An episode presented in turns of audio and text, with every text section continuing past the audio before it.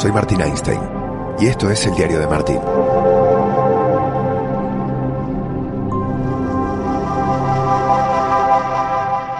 Ya estamos rozando las fiestas. Ya queda el tiempo de descuento. Todo el mundo corre como desesperado, ¿no? Eso es lo que no me gusta de esta época del año.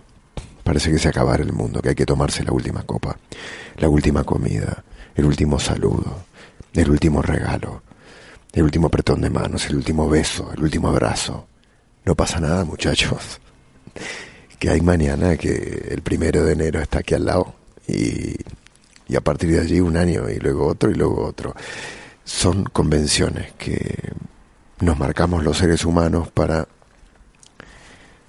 celebrar, que está muy bien, pero tampoco hay que celebrar siempre los mismos días, porque luego lo que sucede son los atascos, son los amontonamientos, y la gente pierde la cabeza y se pone nerviosa, porque todos tenemos que tomarnos vacaciones en verano. Digo, veranos hay un montón de veranos. Puedes tomarte el verano de acá, el verano de allá.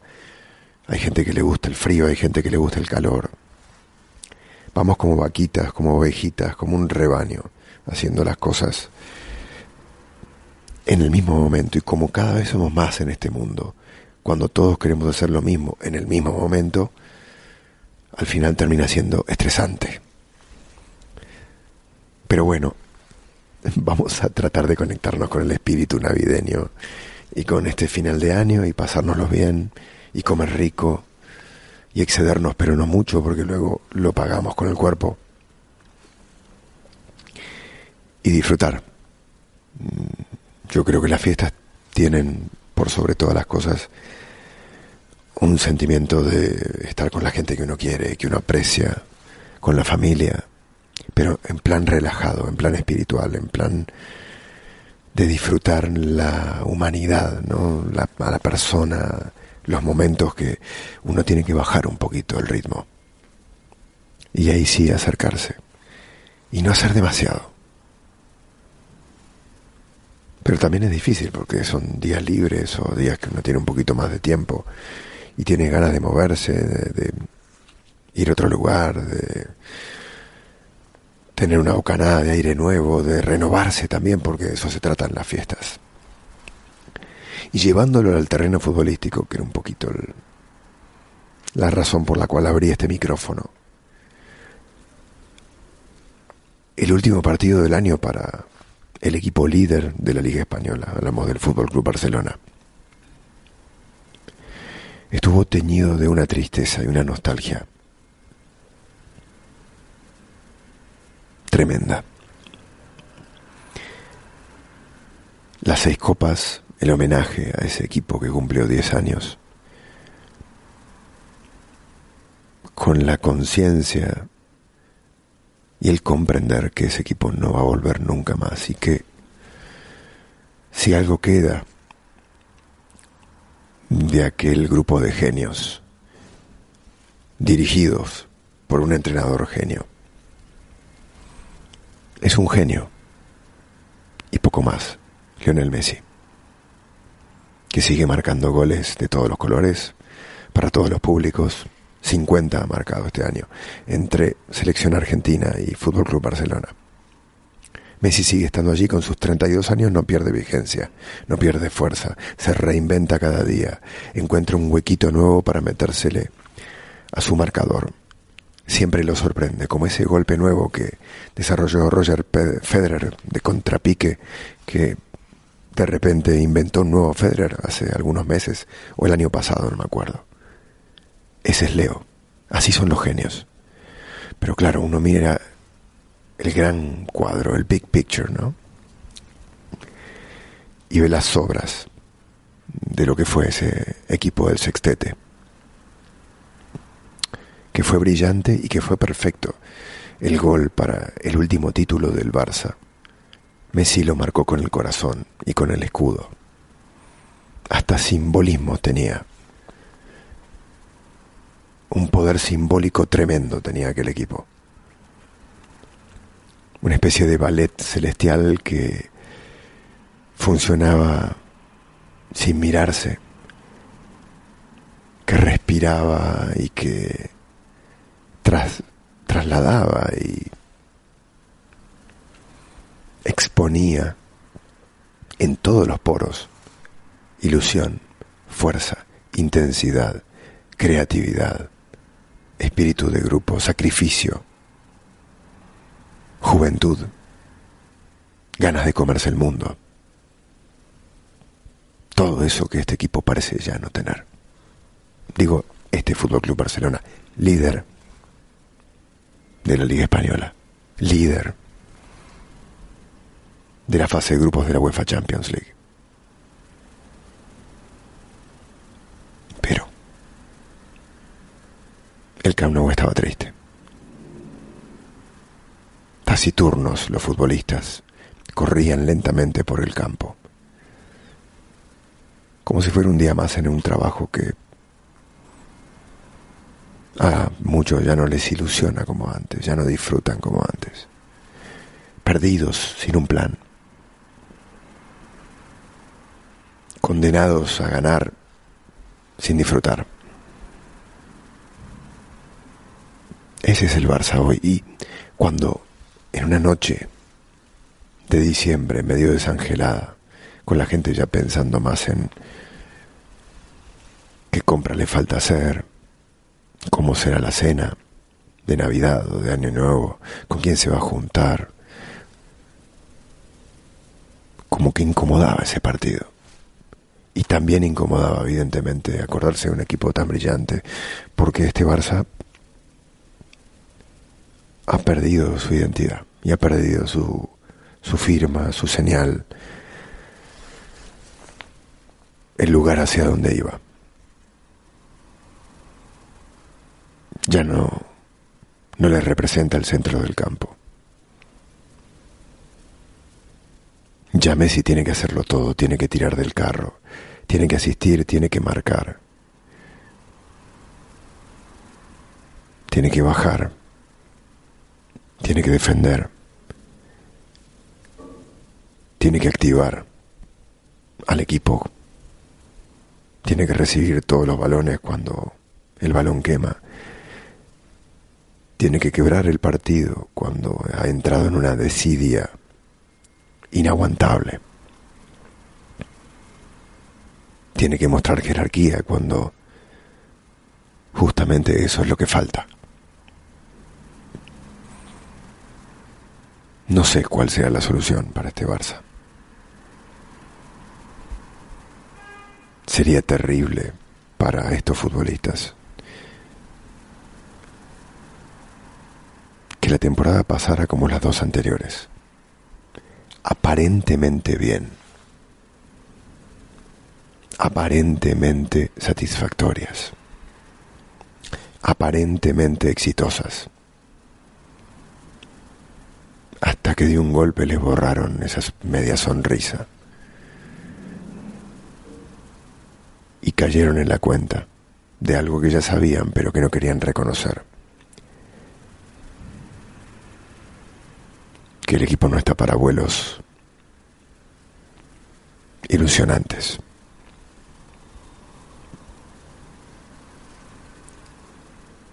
Que ya no se puede vivir de que un genio tire del equipo a remolque. Que un viento fuerte les tumba. Si esto ocurre un año más, será muy duro para esta gente. Porque de alguna manera esta gente no consigue salirse de ese fantasma de Roma y ese fantasma de Liverpool. Porque es lo que de alguna manera, en el fondo, porque se ha demostrado este año, no quieren reconocer. Que hace falta repensarse, volverse a mirar al espejo e intentar, de alguna manera, hacer un proyecto ilusionante, un proyecto diferente de aquel del sextete, pero un proyecto que les permita volver a sentir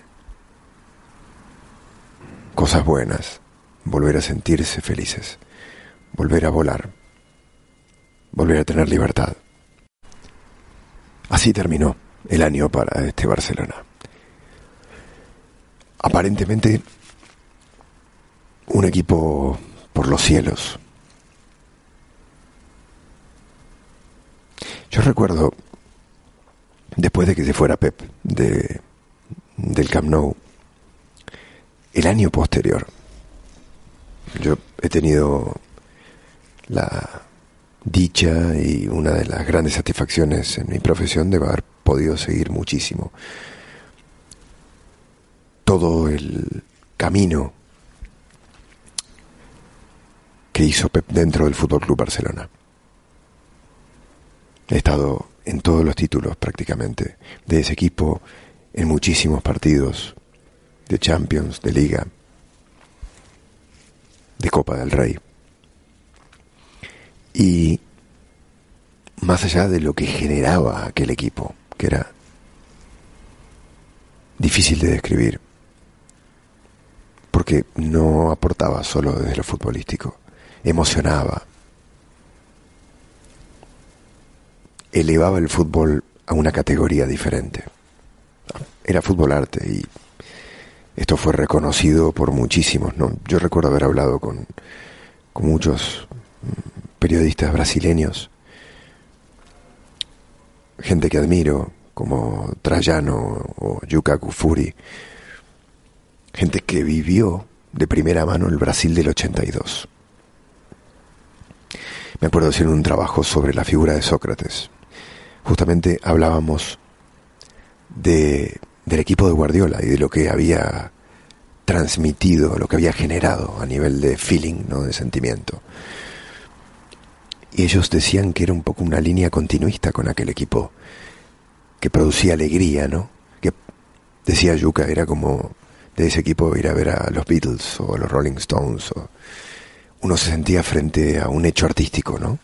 Que estaba parado frente a un hecho artístico, frente a una obra de arte. Que eran artistas los que estaban en el campo de juego. Y de alguna manera eso es lo que generaba aquel equipo del sextete, ¿no? Que había genialidad, que había arte, que había estética, que había idea, que era un equipo revolucionario. Y esto pensaba, hablando con Trajano y con Juca, dos periodistas brasileros, dos maestros del periodismo. Ellos conocieron a Sócrates y Sócrates disfrutaba y veía mucho de aquel Brasil y de aquel fútbol alegre que tenía ese Brasil, fútbol alegre y de talento y de genialidad. Los Toninho Cerezo, los Zico, los Falcão, los Junior, los Sócrates. Bueno, él veía algo de eso en este Fútbol Club Barcelona.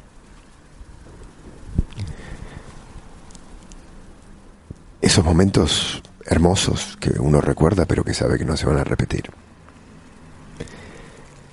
Por eso fue tan duro lo del Camp Nou del otro día, duro, bueno, tratándose en este contexto, no es duro, duras son otras cosas, pero nostálgico, triste, de saber que aquel tiempo perfecto, aquel tiempo increíblemente bonito, de un fútbol celestial, de un fútbol que rompía el molde del deporte, y que contaminó al fútbol, en el buen sentido de la palabra. Transmitió esos valores. Yo he escuchado alguna vez por allí que dicen, qué mal le hizo el equipo de Guardiola al fútbol. Bueno, yo no sé quién dice eso. Yo creo que muchos de los que, a los que nos gusta el fútbol, los que disfrutamos con el fútbol, agradecemos que haya habido un tipo que además haya tenido esos mimbres, esos jugadores, esa orquesta perfecta, ¿no?, de un gran director con los mejores intérpretes, con los mejores músicos. Gente que hacía todavía mejor a la partitura.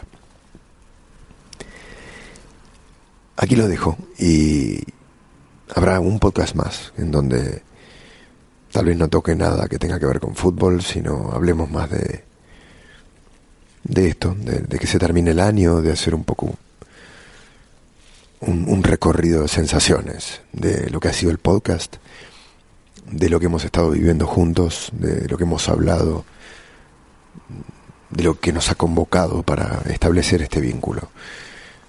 Desde acá te deseo lo mejor, que te lo pases bien, que disfrutes, que nada, que es un momento para estar tranquilos y para, por lo menos para mí, para disfrutar de los míos y también poner la cabeza en remojo. Está bueno a veces poner la pausa es el fútbol y la pausa es la vida, y poner la pausa, pensar, mirar alrededor y estar allí simplemente mirando y pensando hace bien. Lo dejo acá, que ya me estoy filosofando demasiado. Un abrazo grande. Este fue el diario de Martín. Nos escuchamos en la próxima.